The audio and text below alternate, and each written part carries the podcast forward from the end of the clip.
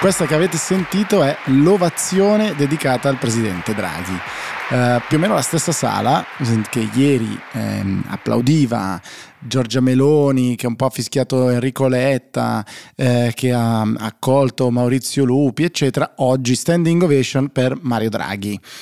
Di solito facciamo avanti e indietro con Twitter su, su questo podcast, come sapete, ma eh, oggi Twitter francamente è un po' una cloaca. Eh, ci trovate i commenti più disparati, gente che dice che Draghi aveva ancora maggioranze bulgare e ha deciso lui di andarsene, eccetera, eccetera, eccetera. Quindi mh, mm, stiamo un po' alla larga da, da Twitter per oggi, anche perché tutti i politici tranne direi uh, Giuseppe Conte e Giorgia Meloni, almeno nel momento in cui sto registrando,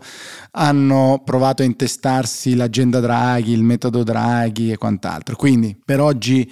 quasi completamente ci dimentichiamo Twitter e guardiamo invece bene l'intervento di Draghi. Che cosa ha detto? Beh, anzitutto ha aperto eh, ricordando un po' il suo ultimo discorso proprio a Rimini, come eh, abbiamo fatto anche qui nei giorni scorsi, aveva parlato di debito buono e debito cattivo, ovvero la spesa, dice Draghi, che permette a un'economia di rafforzarsi e quella per interventi che non fanno crescere né la produzione né l'equità sociale. Eh, dice eh, sempre Draghi in quell'ultimo nell'ultimo mio intervento avevo parlato dell'importanza di sostenere i più deboli e i più giovani e queste sono le idee che hanno ispirato l'azione del mio governo, che poi dopo, dopo qualche mese del mio ultimo diciamo, discorso qui, dice Draghi, il presidente Mattarella mi ha dato il mandato di guidare. Come ho pronunciato anche su, su, Instagram, c'è tantissima ovviamente economia nell'intervento di ehm, Mario Draghi. Ha parlato delle crisi che eh, abbiamo davanti, della congiuntura economica segnata da una profonda incertezza e ha detto una cosa secondo me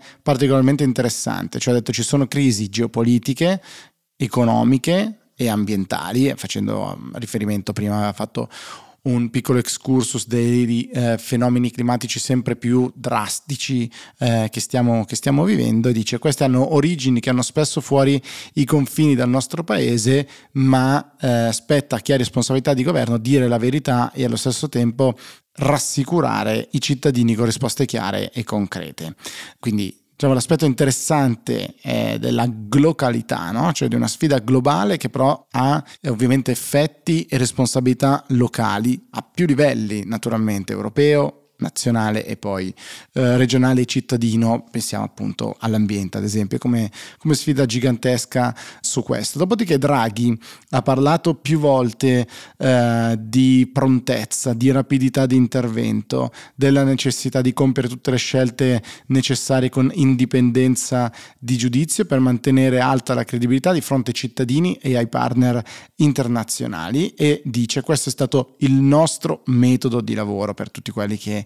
continuamente diciamo, lo tirano per la giacchetta chiamando o richiamando il metodo Draghi qua e là, ecco che in un certo senso lo ha ribadito. Dopo si è concentrato per un pezzo invece sugli aspetti energetici e ha parlato della diminuzione della dipendenza dal eh, gas russo dalla Russia, dice un anno fa il 40% delle nostre importazioni è venuto dalla Russia, oggi in media è circa la metà, abbiamo accelerato lo sviluppo delle rinnovabili essenziali, le ha definite per ridurre la nostra vulnerabilità energetica, per abbattere le emissioni, anche se proprio su questo, sul tema delle rinnovabili, ha fatto un passaggio interessante che però ha scatenato qualche critica perché ha detto che tra le rinnovabili c'è chi ha guadagnato di più tanto dal caro dell'energia quanto dai sussidi negli ultimi tempi e diciamo il mondo ambientalista ha fatto notare ad esempio eh, i grandi profitti che hanno fatto le aziende di idrocarburi, di, combur- di combustibili fossili, Eni eh, una su tutte. E poi è tornato su un tema cioè quello del, degli extra profitti che come sappiamo eh, non è esattamente la norma più riuscita probabilmente probabilmente e eh, qui ha detto Mario Draghi, dice è stato giusto chiedere alle imprese del settore energetico di contribuire di più, cioè di contribuire su quegli extra profitti che hanno ottenuto grazie all'aumento dei, dei prezzi dell'energia ed è essenziale che lo facciano invece di rimandare o addirittura evitare di pagare quanto gli viene chiesto e da qui appunto il mio riferimento alla un po' debolezza della, della norma che non trova la sua piena applicazione. Si è poi eh, buttato, diciamo così, o comunque ha toccato due temi che sono di assoluta campagna elettorale fino adesso eh, nel più ampio contesto del, del caro energia, cioè quello dei rigassificatori, li ha definiti di vitale importanza strategica per il paese perché questi vengano, vengano realizzati. Dice se sarà realizzata in tempi previsti l'installazione di due nuovi rigassificatori, l'Italia sarà in grado di diventare completamente indipendente dal gas russo a partire dall'autunno del 2024 per i nostalgici dei litigi tra Calenda e gli altri, Calenda è riuscito comunque ad avere una piccola lite, diciamo così, eh, o comunque un commento rude eh, rispetto a un'agenzia del PD, perché il PD ha fatto appunto una, un'agenzia stampa piuttosto lunga nella quale dice eh, rispetto a chi non li vuole, a chi come invece Italia Viva e, eh, e, Calenda vorrebbero militarizzare le aree eh, come Piombino perché si realizzino i eh, rigassificatori, noi abbiamo senso della responsabilità, eccetera, eccetera, eccetera. Calenda dice una lunga, una lunga agenzia per non dire niente, ma insomma, al netto dello scontro fra, fra di loro, Draghi rimette al centro l'importanza dei rigassificatori e la proposta che sarà analizzata, dice, al prossimo Consiglio europeo di mettere un tetto al, al, prezzo del gas.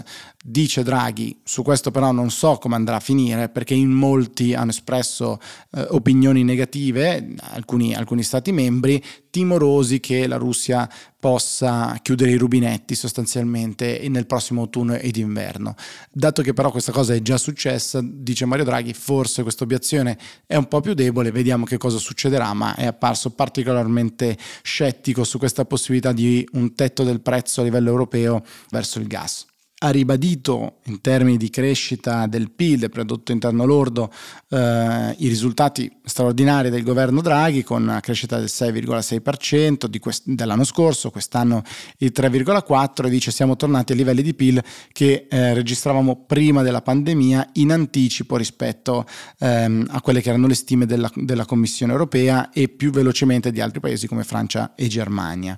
ha rivendicato tutta una serie di norme, dalle le misure che sono state previste per gli under 36, facilitando la, la, possibilità di accedere a un mutuo e dice sono cresciute le richieste di mutuo degli under 36 del 54% rispetto a un anno prima. Sappiamo tutti quanto sia complicato eh, per i giovani pensare, anche solo soltanto pensare direi, di acquistare una propria casa e dice questa è, la, è stata la nostra agenda sociale, crescita, occupazione, dare agli anziani dignità nella vecchiaia migliaia e ai giovani fiducia e mezzi per raggiungere i propri obiettivi. Insomma, anche qua, se prima ha spiegato cos'era il metodo Draghi o cos'è il metodo Draghi, adesso spiega che cos'è l'agenda Draghi. E lo dice, questa volta lo dice in maniera esplicita. Come sappiamo, Draghi è sempre molto felpato, molto istituzionale, molto alto, coinvolgente, accalorato, ma mai, come dire, diretto. Eh, e invece qua invece dice Molte volte mi è stato chiesto di descrivere la mia agenda, che nelle intenzioni di chi vuole che si descriva dovrebbe essere un insieme di proposte da lasciare al prossimo governo.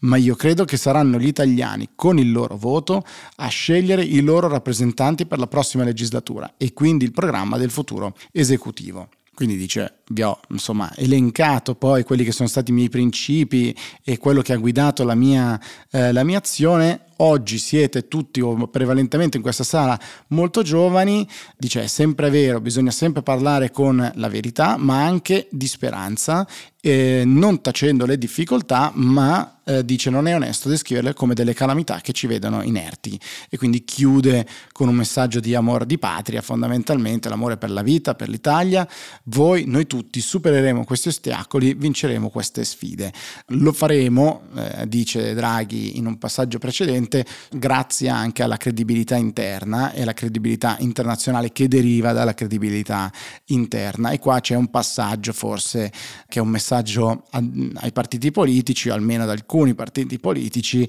eh, dicendo il posto dell'Italia è al centro dell'Unione Europea e ancorato al patto atlantico, quindi alla Nato, ai valori di democrazia, di libertà, di progresso sociale e civile che sono nella storia della nostra Repubblica. Quindi anche qua, senza citare, sembra un chiaro riferimento a chi magari ha nostalgia di tempi che furono.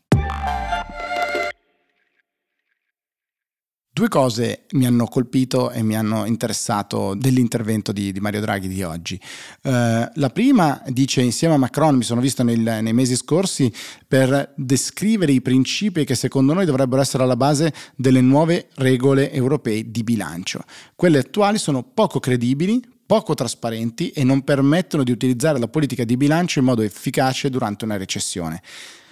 Se diamo a Draghi il peso delle sue parole, dal whatever it takes che ha salvato l'euro, al debito buono, debito cattivo del suo eh, discorso prima del, del, suo governo, beh, questo è sicuramente potenzialmente l'incipit di una grossa rivoluzione molto tecnica, ma eh, di quelle regole del, del, vincolo esterno europeo che tante volte eh, la politica eh, nazionale insomma richiama. Quando diciamo ce lo chiede l'Europa, ecco che cosa ci chiede l'Europa? Interessante che una critica o una eh, volontà di revisione arrivi da una personalità come Mario Draghi e ovviamente non poteva non esserci un riferimento al PNRR. Dice abbiamo conseguito tutti gli obiettivi previsti dalle prime due scadenze del piano, perché come sapete, perché il Consiglio europeo ci paghi, perché il Consiglio che diciamo, fa il bonifico al governo italiano, la Commissione europea controlla che il governo abbia raggiunto tutti gli obiettivi. Se non c'è anche solo uno degli obiettivi,